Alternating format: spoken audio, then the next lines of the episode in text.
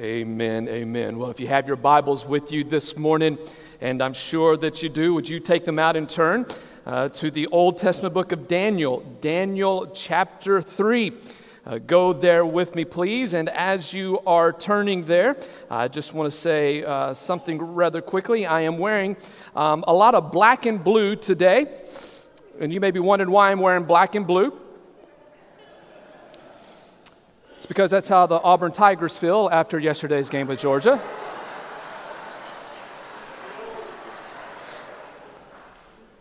It's also how my wife's Texas A&M Aggies feel after they got rolled by the Alabama Crimson Elephants. And uh, this is how every Texas Tech Red Raider fan feels on a Saturday, on a Sunday morning after your favorite team gives up another fourth quarter lead to lose the game. Black and blue is my favorite color on Sunday morning as a Texas Tech Red Raider fan. But, anyways, well, Daniel chapter 3. We are into this series, walking our way through this, this great book. Six stories, six historical stories, um, and then really six prophecies. You can really divide this book into two parts.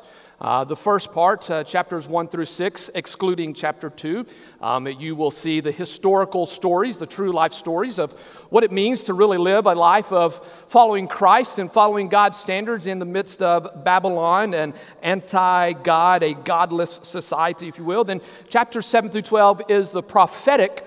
Uh, portion of this book, and we'll get to that here in a few, mom- a few weeks. But today we're in Daniel chapter 3, and as we look at Daniel chapter 3, I want to ask you a really strange uh, question. Do any of you ever remember the movie um, uh, Beverly Hills Cop and Eddie Murphy? Some of you remember that? Yeah. Did you know that that movie came out 36 years ago? You're welcome. Yeah, yeah. You're welcome. That came out a long, long, long time ago. Now, um, when that movie came out, um, I was uh, a, a, a, young one, if you will, um, and the movie was, was uh, rated R, so I could not watch that. Um, but uh, I have seen Beverly Hills Cop, uh, the TBS version style. Does anybody know what I'm talking about? Uh, the supposed clean uh, version of that. But in that movie, um, Eddie Murphy uh, stars in that, but there's, a, there's the theme song for Beverly Hills Cop. And uh, the title of that theme song is The Heat is On. Now, when the producers began to write this movie, they wanted a theme song to go along with this movie, and they only had $15,000. So they didn't have a large budget, so they thought, you know, let's ask a, a somebody nobody knows about to write a song. And so they hired um, Glenn Frey of the Eagles, a pure nobody, right? I mean, this, who knows this guy? Who knows the Eagles? Never heard of him. Well, he pens and writes this song. They paid him $15,000 to write the song called The Heat Is On. I don't know if you remember that song or not, but uh, Google it later and uh, you will hear it. But um, after the writing of that song, after that movie, the song The Heat Is On became an international hit. That decade, it's become one of the top songs of, of that decade all across the world, and it made millions and millions of dollars. Here's the lyrics, or here are the, the words to the song, and it goes like this The heat is on, the heat is on, the heat is on. Aren't those great lyrics? Wonderful, yes. It's on the streets, inside your head on every beat, and the beat's so loud, it's deep inside because the pressure's high just to stay alive because the heat is on. You know it. Well, in Daniel chapter 3, guess what? you got it. The heat is on. The heat is on. And I've titled today's message, Faith in the Fire. My plan is to break chapter 3 into two parts this Sunday and next Sunday. And, and it, it's, it's one story, and so uh, I really don't like to break up a story into two different parts, but uh, I just, through the Lord's prompting and through my prayer, uh, through this chapter, I just, I just really believe that the Lord wants me to take my time through this chapter. Um, and a couple of reasons why. Number one, I just I think the Lord is, is, is leading us in that. Um, also, many of you probably know this story. Um, the story of Shadrach, Meshach, and Abednego. They stand up to the king, they will not bow down, and he throws them into the fiery furnace, and then uh, an appearance like the Son of Man appears in the fire and rescues them. You remember this story. The problem with the story that is so well known is, is that you can look over so many things that are in here. And so, what I want to do is, I want to break this down over two weeks. And, and, and really, the, the third reason why I want to break this down is because over, over the past several weeks, um,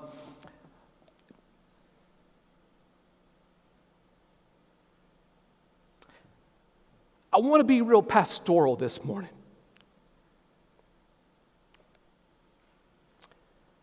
I've had countless people come talk to me and share with me, and I'm not going to share what you shared unless you pay me. I will do that. I'm not. I will not. Many of you have shared your fire with me, your trial. Many of you in this room, many of you watching, and many around this room are going through some very difficult moments sickness, disease, relationship issues, COVID. And then to pour salt on the wounds, we have a very difficult election coming up. And I believe it's fair to say that many of us are feeling the pressure that the heat is on.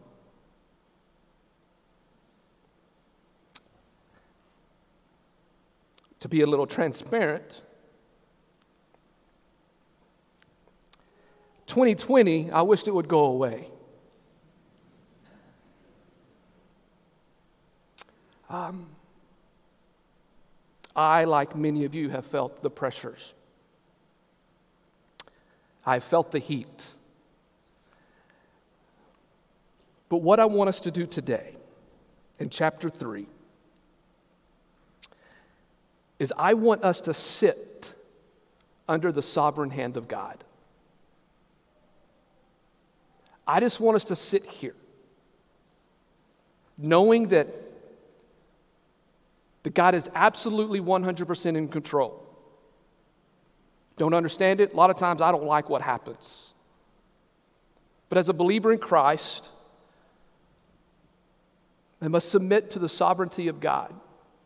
Jeremiah, who is known as the weeping prophet, he wrote a book called Lamentations. Lamentations mean laments, it means weeping, crying. In Lamentations chapter 3, verses 37 through 38, uh, Jeremiah the prophet penned these words. He said, Who has spoken and it has come to pass unless the Lord has commanded it? Is it not from the mouth of the Most High that both good and ill go forth?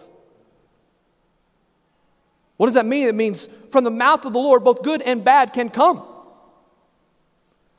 That from the sovereign hand of God, good and bad can come.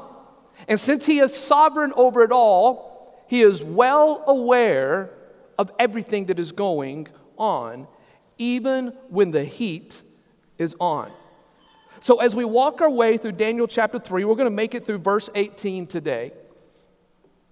As we do this, I just want us to sit under God's sovereign hand. And so, as, as we read the scripture, go through the scripture, my prayer for you is that you would internally begin to say to the Holy Spirit, I submit to your will. That today, that you would take on the same prayer that Jesus prayed in the Garden of Gethsemane uh, Lord, not my will be done, but yours. Let that be your prayer this morning. Daniel chapter 3, as we begin this chapter. Scholars say that Daniel chapter 3 actually takes place about 15 to 20 years after Daniel chapter 2. And you may say, you know, Pastor, how in the world did you come up with this? How do scholars come up with this? Well, uh, there's a book called the Septuagint. Um, if you have a Bible that has notes, you may see uh, these letters in capital letters LXX. If you do Bible study and you see those, num- those letters, LXX, that stands for the Septuagint. The Septuagint is the oldest Greek translation of the Hebrew Old Testament. Many great scholars go back to the Septuagint to understand the Old Testament. And the Septuagint begins verse number one with these words in the 18th year of Nebuchadnezzar. So, what that means is that in Daniel chapter 3, Daniel, Shadrach, and Meshach, and Abednego, they're no longer teenagers. They're in their mid 30s. Last week, we looked at Daniel chapter 2 and we marveled at the faith of a teenager. Well, today we get to marvel at the faith of a 30 year old. And all the 30 year olds say, Thank you, Jesus. Yes. So we get to marvel at the faith of somebody who is, who is in the prime of their life. And so, what I want to do is walk through this text. I want to talk about three things the occasion, the declaration, and the decision. All right, so number one, write this down the occasion. Here's the occasion. Here's Daniel chapter 3. Follow along as we read God's word, and we'll make these points as we go. Verse number one Nebuchadnezzar the king made an image of gold the height of which was 60 cubits and its width six cubits. Now, what in the world is a cubit? A cubit, everybody take your arm, take your hand, take it out, and point at your elbow, and then go to the tip of your finger. That's a cubit. Is that different for everybody? Yeah, pretty much, but that's a cubit. There you go. So, what is a cubit? A cubit's about 18 inches. So, let's do some quick math here. So, Nebuchadnezzar has built a golden statue, a golden image all right, uh, that is 60 cubits high and six cubits wide, so which comes out to be about 90 feet tall and nine feet wide. Now, in your mind, think of the Washington Monument. Not that tall, but probably close to that width. So, something extremely tall and skinny. And this is what he says. And he sets it up on the plain of Dura in the province of Babylon. In the margin of your Bible, write this word or these two words ego trip. This is Nebuchadnezzar. He's on an ego trip. He, Nebuchadnezzar's full of himself. Why in the world, after Daniel chapter 2, would, da- would, would, would, Nebuchadnezzar build this, this statue? Why would he build this statue? Has he forgotten the, uh, the, uh, the dream? Has he forgotten the, the interpretation? Well, I do not believe that Nebuchadnezzar has forgotten the dream or the interpretation. What I do believe that this is 15 to 20 years after the dream and the interpretation. And the dream and the interpretation from Daniel chapter 2 is this Oh, King Nebuchadnezzar, yes, you're the head of gold, but there's somebody who is coming after you who's going to wipe you out. Isn't that correct? Well, it's about 15 to 20 years afterwards, and nobody has wiped him out. What do you think Nebuchadnezzar is thinking? It ain't happening, right?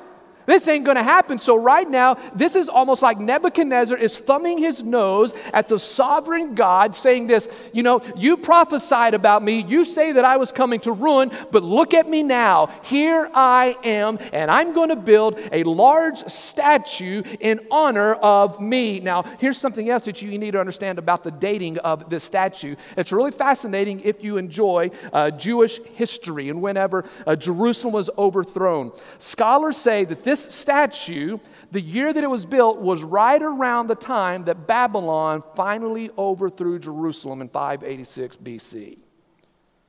Do you see what Nebuchadnezzar is doing? Do you get it? Do you get, look at your neighbor and say, I think I get it. Yeah, you get it. Nebuchadnezzar saying, I am God. I am it. Look at what I have done. Now let's Here's a little interesting take what scholars will say about Nebuchadnezzar here in verse number one is this. I want you to write this down.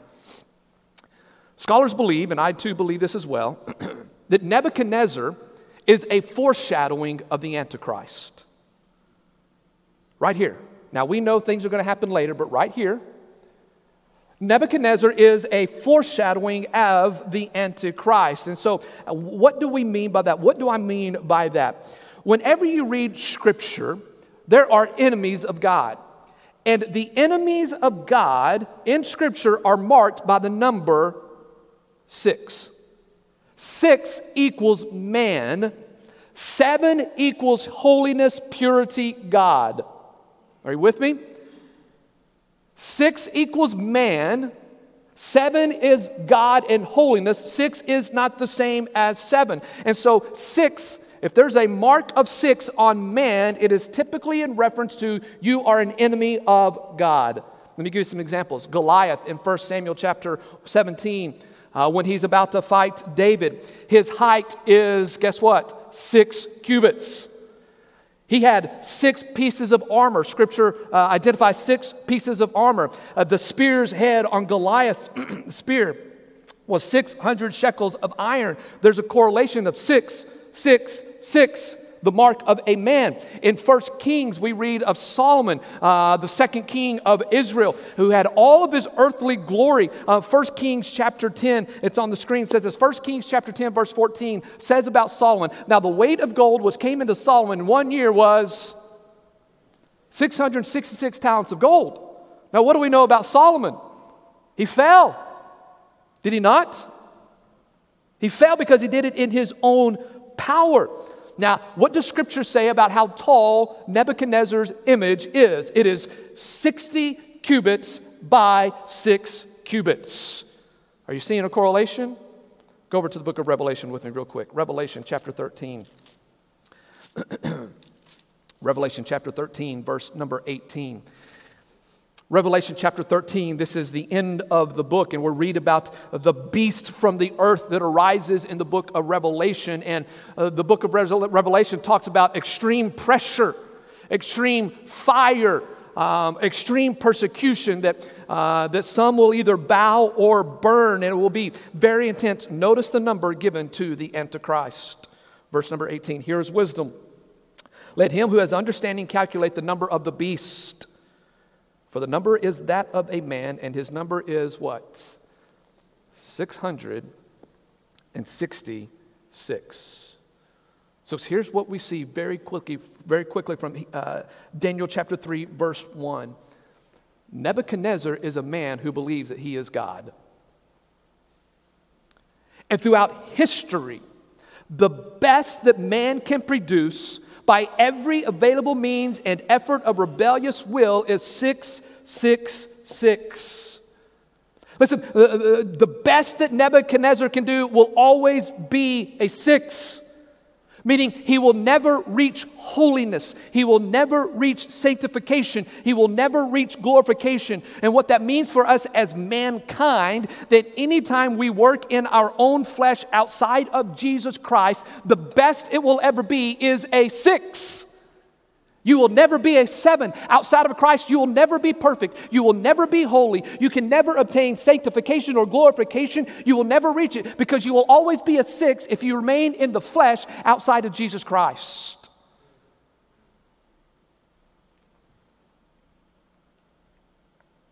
And today we live in a world that continually creates images for us to fall in line with.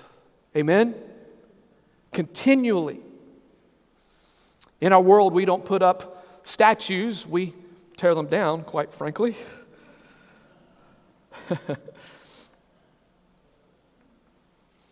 our statues, we don't have gold, but some of our images today that we, that we claim to uh, uh hold on to, we claim to, to, to physical beauty, which is idolized in our culture beauty, strength, pleasure, wealth, success. We put all of these on, on, on, on, on uh, as a statue, as an idol for us, but all of those are outside of Christ. Is a six.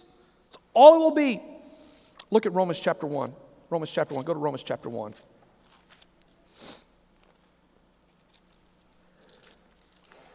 In Romans chapter 1, Paul writes this, and it's, it's a continuation of the six of mankind. Romans chapter 1, verses 22 through 23. This is what Paul is saying. He says in verse 22 professing to be wise, he's talking about those outside of Christ. Professing to be wise, they became, everybody say that last word? They became fools. Well, what did they do? And they exchanged the glory of the incorruptible God for an, what's that word? Image idol, statue, for an image in the form of corruptible man and of birds and animals and reptiles. So Paul continues this theme that Nebuchadnezzar begins here in Daniel chapter 3 that the best that man can do is always a six. When you remain a six, you will always always, always, you will replace the, uh, the, the, the, the incorruptible God with an image which is way less than the reality. And so instead of having statues on the plain, what we have is we have images in the brain. That's pretty good. We don't have statues on the plain, but we have images in the brain, and this is what is going on. Well, are you with me this morning? And this is just from chapter one, uh, verse number one. We have 17 more verses to go. Well, let's continue. Verse 2 The Nebuchadnezzar, the king, he sent word to assemble now you're going to I'm going to read these phrases and these names and you're going to hear them over and over again. And so there's a little satire here when Daniel writes this, okay? The Nebuchadnezzar the king sent word to assemble the, the satraps, the prefects and the governors, the counselors, the treasurers, the judges, the magistrates and all the rulers of the provinces to come to the dedication of the image that Nebuchadnezzar the king had set up. These are the elected leaders of the day. In Shadrach, Meshach, and Abednego, they have been uh, uh, appointed as governors. They've been serving for 15 years, but they're Jewish, but they're serving in a godless society. So here we have all the people uh, in, in Babylon have come to see this statue on the plains of Dura in the province of Babylon. Verse number three. Then uh, the satraps, the prefects, and the governors, the counselors, the treasurers, the judges, the magistrates, and all the rulers of the provinces were assembled for the dedication of the image that Nebuchadnezzar the king had set up, and they stood before the image that Nebuchadnezzar had set up. Now, in between verses 3 and 4, I want you to write this phrase write this the declaration. So we have the occasion, and now we have the declaration. And over the next several verses, we are going to hear the declaration that puts the heat on. Verse number four. And then the herald loudly proclaimed, To you the command is given, O peoples, nations, and men of every language. So, so what this means is nobody can say, I didn't know. Have you ever heard that excuse before? Well, I didn't know that. Well, nobody can say that. I didn't know. Now, let me take a step back from this text and make a little application point right here, okay? Talking about the heat is on, talking about the pressure. Right here in verse number four, this is the phone call that you receive. Are you with me? Are you with me? This is the news. This is the news. This is when the doctor says, we, we need to talk. This is when, this is when our relationships this is when you hear these things that you don't want to hear. And it says in verse 4 Then the herald loudly proclaimed. He says, To you the command is given, O peoples, nations, and men of every language. Look at verse number 5. That at that moment you hear, now you're about to hear one of the weirdest sounds ever. See if you can picture this in your mind, okay? That at that moment you hear the sound of the horn, the flute, the lyre, the trigon. Anybody know what that is? Yeah, I don't either. Let's keep going, all right? the psaltery and the bagpipe and all kinds of music. Look at your name and go, ugh, that's some interesting music. Well, the music starts and he says, You're to fall down and you're to worship this golden image that Nebuchadnezzar, the king, has that the king has set up. Now, here's what's really interesting when I began to break some of these uh, instruments down um, is look at that word bagpipe. Anybody know what, the, what, what a bagpipe sounds like? Yeah, right? Well, here's an interesting thing. Uh, uh, the Greek word that is used here in, for bagpipe is the word symphonia, which is where we get our word symphony from. I don't believe this was a symphony here, all right? This was nails on a chalkboard sound, right? This is crazy. But, but what we see here is that now Nebuchadnezzar, he does something. He introduces the term worship. He said, as soon as you hear this music, you bow down and you worship, right? You bow down and you worship this idol. Nine different times in this chapter, the word worship is used. Now, let's, let's break this down for you so you understand what is going on. One, we to see that the Nebuchadnezzar is a foreshadowing of the Antichrist, and this is going to be what a foreshadowing what the Antichrist is going to do. Here's what happens. This term bow, uh, worship literally means to bow down and submit. Now, in context of Daniel chapter 3, here's what's happening. King Nebuchadnezzar is now combining the church and the state. Oh, oh. We're starting to step on some toes here in a second, right? Right now, in context, Nebuchadnezzar, he is joining the church and the state. He is now, he is saying, I'm the ruler, and now as a ruler, this is how you worship. You must worship this way. So, right here in these, in this declaration, Nebuchadnezzar is saying, okay, now he's saying, uh, I'm the king, and now we're going to worship as I say, and I'm bringing them together. Now, know this historically, Whenever the church and the state come together, it rarely works. Hello? It rarely works. When the church and state come together, it rarely works. Germany under Hitler. We cannot forget that.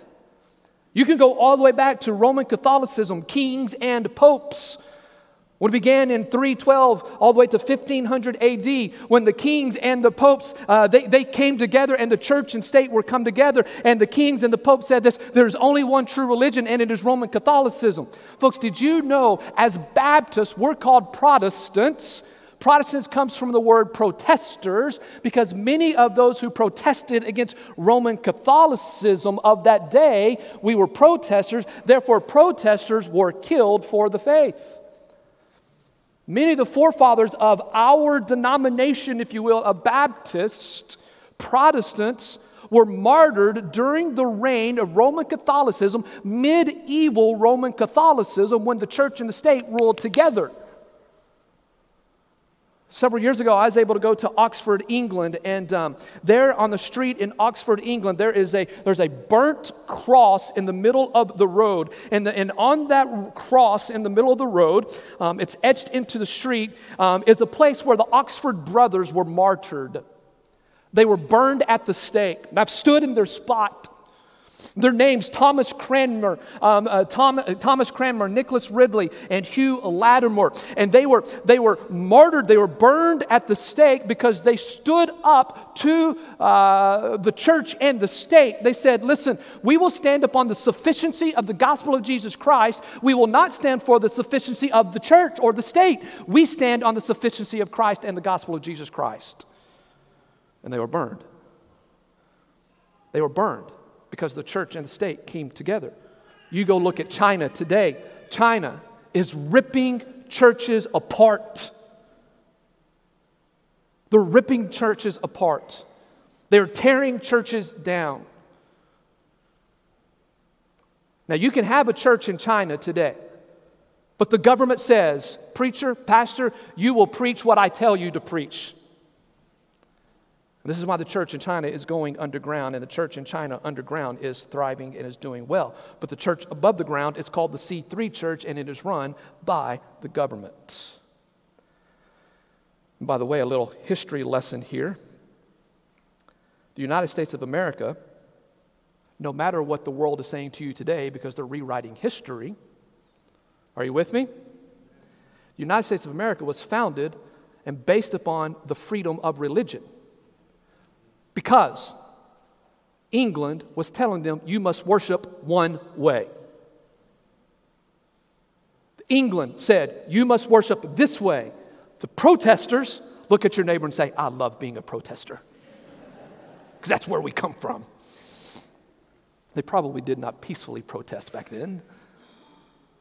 But the protesters said, no, no, no, no, no because they saw the experiences and they saw what happened when church and state came together. The United States of America, they came over, the pilgrims came over and said, We want, we want to start our own nation, our own country um, that has the church and the state, but we do not want the state to say, Everybody must worship this way.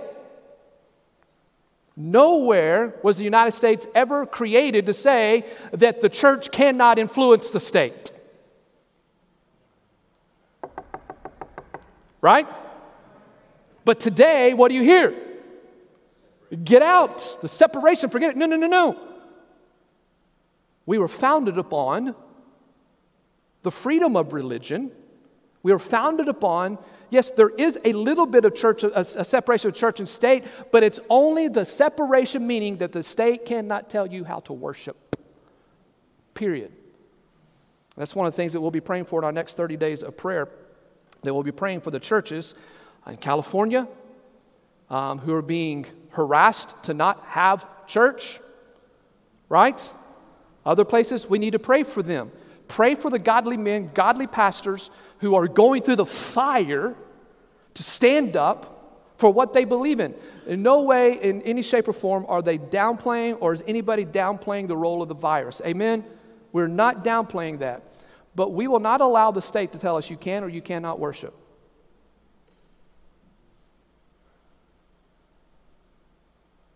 Now, do I personally believe that there is a true um, uh, outbreak um, and that we need to be separated for time being? I, am not opposed to those things. Are you, are you with me?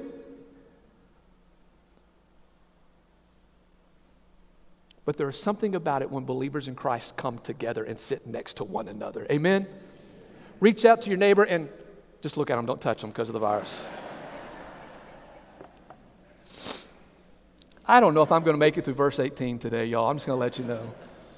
We're going to try. We're going to try. Well, in verses three, uh, 4 and 5, uh, King Nebuchadnezzar says, You know, not only do I want to be king, I want to be priest. That's what he's saying. And, and, and I'm the God, and you're going to, this is how you're going to do it. Well, pick up in verse number 6. And this is what he says, because this is what the state will do. But whoever does not fall down and worship this gold image shall immediately be cast into the midst of a furnace of blazing fire. Now, my question in this text has always been how did, the, how, did, the, how did this furnace get there, right?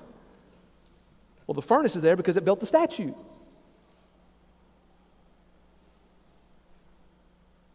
Nebuchadnezzar has this all planned out, doesn't he? He knows what he is doing. And by the way, this story really took place over 2,600 years ago, and I believe it's just as relevant to us today. I want you to write this down. It's not on the screen, but write this down. Rejecting the world's images, when we reject the world's images, people will try to burn us. This is something I just keep thinking about. When we reject the world's images, they will try to burn us. Now, I'm not talking literally, but if you do something on social media, you will get roasted, right? And many of us have been shy, and now I do not believe that social media is the appropriate way to do those things, but that does make us gun shy when we when we have conversations with somebody because we don't want to get roasted because when we reject the world's images, when we reject the world's idols, when we tell somebody that their, their thoughts is not in line with Scripture, I, they're not going to like it. And they will want to burn us. Well, this is going to happen here. Look at verse number seven. Therefore, at that time, when all the peoples heard the sound of that beautiful music, Next week, we're having all of these instruments on stage. Next time, I'm just going to let you know. All right? Verse 7 And all the peoples, nations, and men of every language, what did they do? They fell down and worshiped the golden image that Nebuchadnezzar the king had set up. I, I, I wished, I wish Daniel would, would just write in, would have written in another phrase, although we know it because we read it later, but I wish he would have put in these next words except these three right?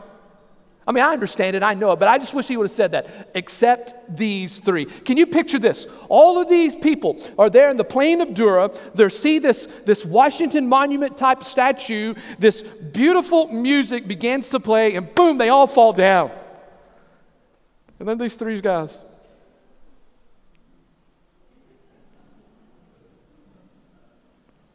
I mean, can you imagine? I mean, what do you think Daniel, uh, uh, Shadrach, Meshach, and Abednego, I mean, their hearts are just pounding, aren't they? I mean, it's pouncing out of their chest. You can see it pouncing. And oh, goodness, you see these three guys standing up, and you know, you know this made people mad. You know it upset them. Look at verse number eight. For this reason, what reason? These three men stood up. They did not bow down, they did not bow to this image. For this reason, at that time, certain Chaldeans came forward and they brought charges against the Jews. Uh, out in the margin of your Bible, write this word anti Semitism. Do not think that hatred of Jews is relatively new in our world, it has been since the beginning. Because Satan, the Antichrist, the beast, they know the, the importance of the Jewish people, that from the Jewish people the Messiah, the Messiah has come. All right? This is anti Semitism. Now, watch this and watch how, how these Chaldeans, these other, these other rulers, watch how they kiss up to old King Nebuchadnezzar. Verse 9 They responded and said to Nebuchadnezzar the king, Oh, king, live forever. In the margin of your Bibles, write this word, these words. Yeah, right. They don't care. They just, they, just, they just want promotions, right? Verse 10 You, O king, you've made a decree that every man who hears this beautiful music, oh, the bagpipe, brings me to my knees. It says to fall down and to worship the golden image. Verse 11. But you, king, you said this. Whoever does not fall down and worship shall be cast into the midst of a, furning, to, of a furnace of a blazing fire. Verse 12. Well, O king, there just happen to be certain Jews. Anti Semitism. They've singled them out. Now, watch what they do. Now they turn it and they turn it back onto the king. Watch. There are certain Jews whom what? You appointed, O king. O king, live forever. But you, O king, have appointed over the administration of the province of Babylon. And they are Shadrach, Meshach, and Abednego. These men, O king, three things have disregarded you. They do not serve your gods or worship the golden image which you have set up. Now, what do you think they're going to say next? Throw them where? Throw them in the fire. Well, look at that word disregarded. In verse 12, look at that word disregarded. In Aramaic, it literally means to be eaten up and tore to shreds. These are the co workers of Shadrach, Meshach, and Abednego. And they go before the king and they rip them apart. And the heat is on.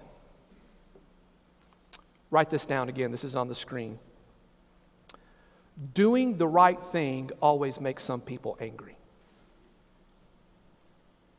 Doing the right thing always makes some people angry. Listen, if you do the right thing, if you show character, if you show compassion, if you have integrity, or if you have any other Christ like quality, it's going to make somebody mad. And let me give you a perfect example of this. His name, Jesus. The perfect human being 100% God, 100% man. He lived a perfect, sinless life, and they killed him. And they put him on a cross. So, all of you perfectionists that are out there, I'm one of you. No matter how perfect you are, you will always make somebody mad by what you do. All you people pleasers out there, I be one of you too.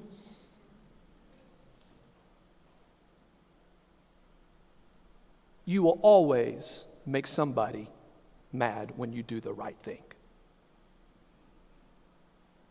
Well, isn't this a great story?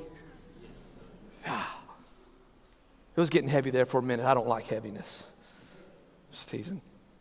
Look at verse 13. Look what happens. Verse 13 Then Nebuchadnezzar, in rage and anger, he's arrogant, he has an anger problem. He gave orders to bring Shadrach, Meshach, and Abednego. And these men were brought before the king. And Nebuchadnezzar, Nebuchadnezzar responded and said, Is it true, Shadrach, Meshach, and Abednego, that you do not serve my gods or, or worship the golden image that I have set up? Is it true? Verse 15. Now I'm in a really good mood, boys. I'm in a good mood. Now, if you're ready, at the moment you hear the most beautiful music you're ever going to hear, at the moment you hear this music, boys, I want you to fall down and worship the image that I've made. If you do so, very well. But if you do not worship, now you see his face begin to change. But if you do not worship, you will immediately be cast into the midst of a furnace of a blazing fire. And then look at this next line because this is Nebuchadnezzar. And what God is there who can deliver you out of my hands? Oh. Whew. here's what we see Nebuchadnezzar, in his foolishness and in his arrogance, decide, decides to have a God contest. We've seen those a lot in the Old Testament, haven't we? David and Goliath. David says, You're cursing my God. Watch out. Elijah, the prophets of Baal, cut yourself all you want. It ain't going to happen because my God is going to wipe you out. We see God contests all throughout Scripture. We still see God contests today. And what God contests are waiting for is for Shadrach, Meshach, and Abednego. Say, I'm going to believe in God and let my God take care of it. And here's Nebuchadnezzar says, Let me see what your God can do for you. As a matter of fact, I really don't think your God can do anything for you because you know why? Because I'm God. Well, write this down the decision. Now, watch this. Here are three things, and this is where I want to close. Here are three things that Shadrach, Meshach, and Abednego do or did when the heat is on, and how I want to encourage those of you who are going through the pressure when the heat is on. Follow this example because they're leaning on God the Father. Number one, write this down. They did not defend themselves. How many of you, if you're standing right in front of King Nebuchadnezzar, your blood's boiling, right? Your blood's boiling. You want to, don't mess with me, right? Notice, they do not defend themselves. Verse 16 Shadrach, Meshach, and Abednego replied to the king. They said, O Nebuchadnezzar, we do not need to give you an answer concerning this matter. We do not need to give you an answer concerning this matter. Meaning, Nebuchadnezzar, we're not going to answer your questions. Matter of fact, we're not even going to defend ourselves. As a matter of fact, we're not even worried about what's going to happen because we believe in our God, not you as God. Now, let's make the application here on this point. Shadrach, Meshach, and Abednego, they do not panic. They do not worry when the heat and the temperature was turned up. Listen, some of you, the temperature's been turned up. And the natural inclination is to panic, is to worry, and is to defend ourselves. Are you with me this morning? Are you with me? Look at your neighbor and say, I don't know what he's talking about this morning. I have no clue. Yes. Paul in the book of Philippians, he picks up this theme when he says these words Do not be anxious about anything.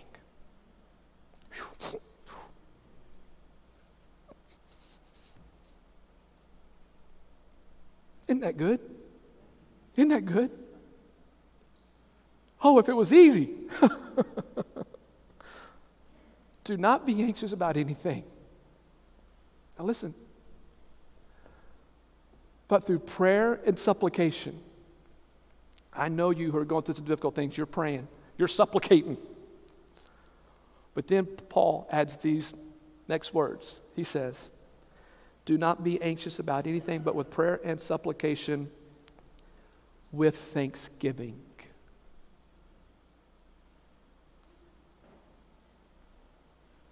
If you're going through a fire right now, the heat is on. Have you stopped to say thank you?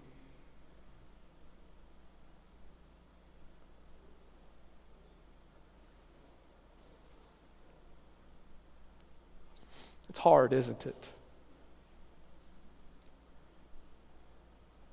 But have you stopped to say thank you? Because Paul says that when you do that, when you're not anxious, you turn it into a moment of thanksgiving that God, you're bringing me to a fire. Thank you. I don't want to be burned, but you're doing it. And the promise is this and then the peace of God will come over you. Oh, some of you need peace. And it begins with thanksgiving. Listen, as we stand before the Father in heaven, we don't have to defend ourselves. Remember, the best we can do is a six. We're a six. That's all we are. Outside of ourselves, we can't do it. All we can do is claim the blood of Jesus as we enter into the throne room and say, Man, Father, I, I don't have anything. I'm weak. I'm worthless. I, I, I don't have anything. And God says, you, don't have to defend yourself. Just claim my son's name, Jesus.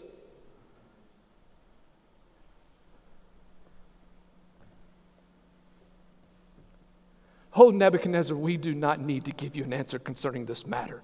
Look at verse 17.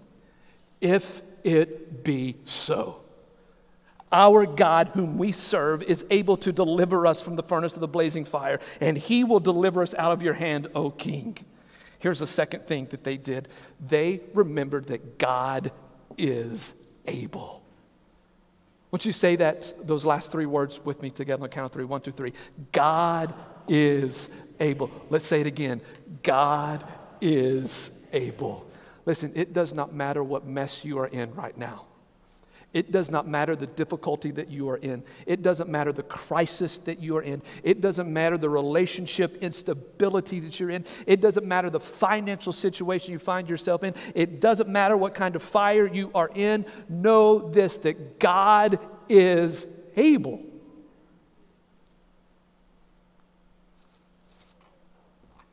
There are over 7,000 promises in this book over 7,000 promises. And we need to begin to claim at least one. Just begin with one. In a couple years, I'll ask if you know all 7,000 of them. Just begin with one. Claim it. Hold on to it. Here's one, and some of you need this. Write this one down Isaiah chapter 43, verses 2 and 3.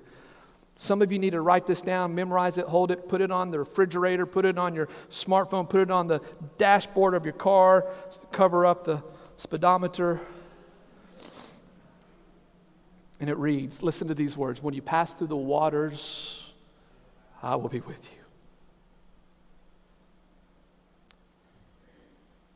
And when you pass through the rivers, they will not sweep over you.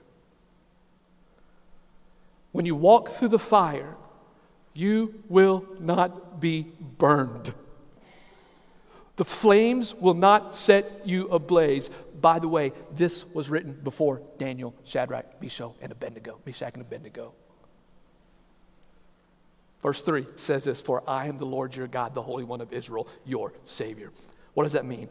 Count on it, claim it, hold on to it, and remember that God is able. They didn't defend themselves, they remember that God is able. Then here's the, one of the most difficult things. Number three, they place their lives in the hands of God. They left it up to God. Look at verse number 18. But even if He does not, if God doesn't save us, if He doesn't do it, if He doesn't deliver us from your hand, let it be known to you, O King, we are not going to serve your gods and we are not going to worship the old golden image that you have set up. They entrusted themselves into God's sovereign plan. This is submitting to God's sovereignty. This is Job saying, Though he slay me. This is Jesus saying, Not my will be done, but yours be done. Wow. Let me close with this. There's three ways that God can deliver you. We may talk more about this next week, but there's three ways that God can deliver you from a fire. Number one, He can deliver you from the situation. That's the fun way. It's Jesus calming the storm. Amen? That would have been Jesus putting the fire out. He can deliver you from the situation. Number two, he can deliver you through the situation. I don't like that one. Some of you are going to have to go through. Some of you have been through. In the African American church trans, uh, tradition, they always say something of this these words about praising God when I get through. Meaning, when I'm on the other side, you got to go through. God will save you from the situation, He may save you through the situation. And there's one more that we don't want to talk about, but we have to talk about it. He can deliver you over to the situation, which means death.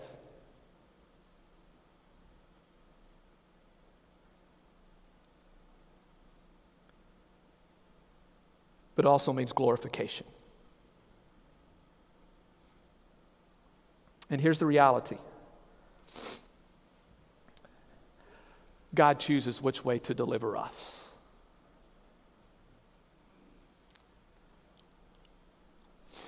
I've been through fires, you've been through fires, I've been delivered from some, I've been delivered through some. Haven't been delivered over to something yet, but church, I believe that's coming. I believe that's coming in the United States.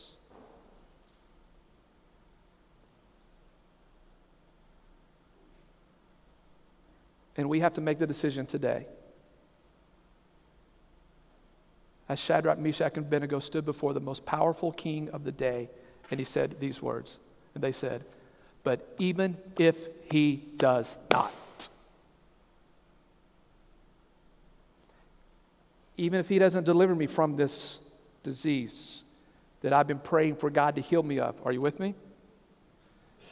Even if he doesn't reconcile this relationship that, oh gosh, I've been so praying, and even if he doesn't deliver me from it. But even if he doesn't deliver me from it, even if he doesn't deliver me through it, meaning that, that I go through this difficulty and it doesn't turn out the way I want it to, and even if I'm delivered unto death, O King, I will never serve you. I just want to hear the words, Well done, thy good and faithful servant. Will you make that decision today?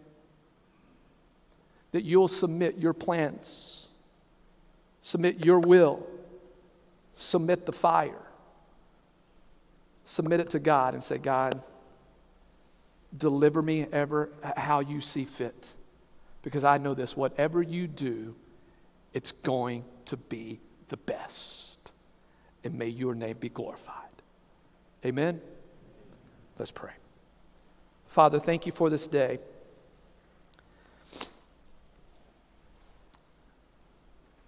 Thank you for Daniel' faith in chapter 2, his courage. Thank you for Shadrach, Meshach, and Abednego, their courage here in this chapter. Father, I pray right now if there's somebody in this room who has never submitted their life to you and their plans to you, I pray that they would do so. Through the blood of the cross of Jesus Christ, we can be forgiven. If you've never submitted your life to Jesus, you have the opportunity. All you have to do is say, Father, I give my life to you. I surrender my life to you. There may be somebody here this morning, you're going through a fire, you're going through difficulty, you're going through a crisis. You need healing, you want healing, you need restoration, you want restoration, and you don't know if it's going to come. You don't know, but you want to be delivered from it. And I'll join with you in praying for that, but also join you in praying that it, may God deliver you through it, from it, through it, or over to it. And we say, God, your will be done. I just want you to be glorified. This morning, God, we, we submit to you. Heads are bowed and eyes closed, and we're going to stand and sing in just a moment. Right where you are, would you just say right now, Father, not my will, but yours be done. In Jesus' name we pray. Amen.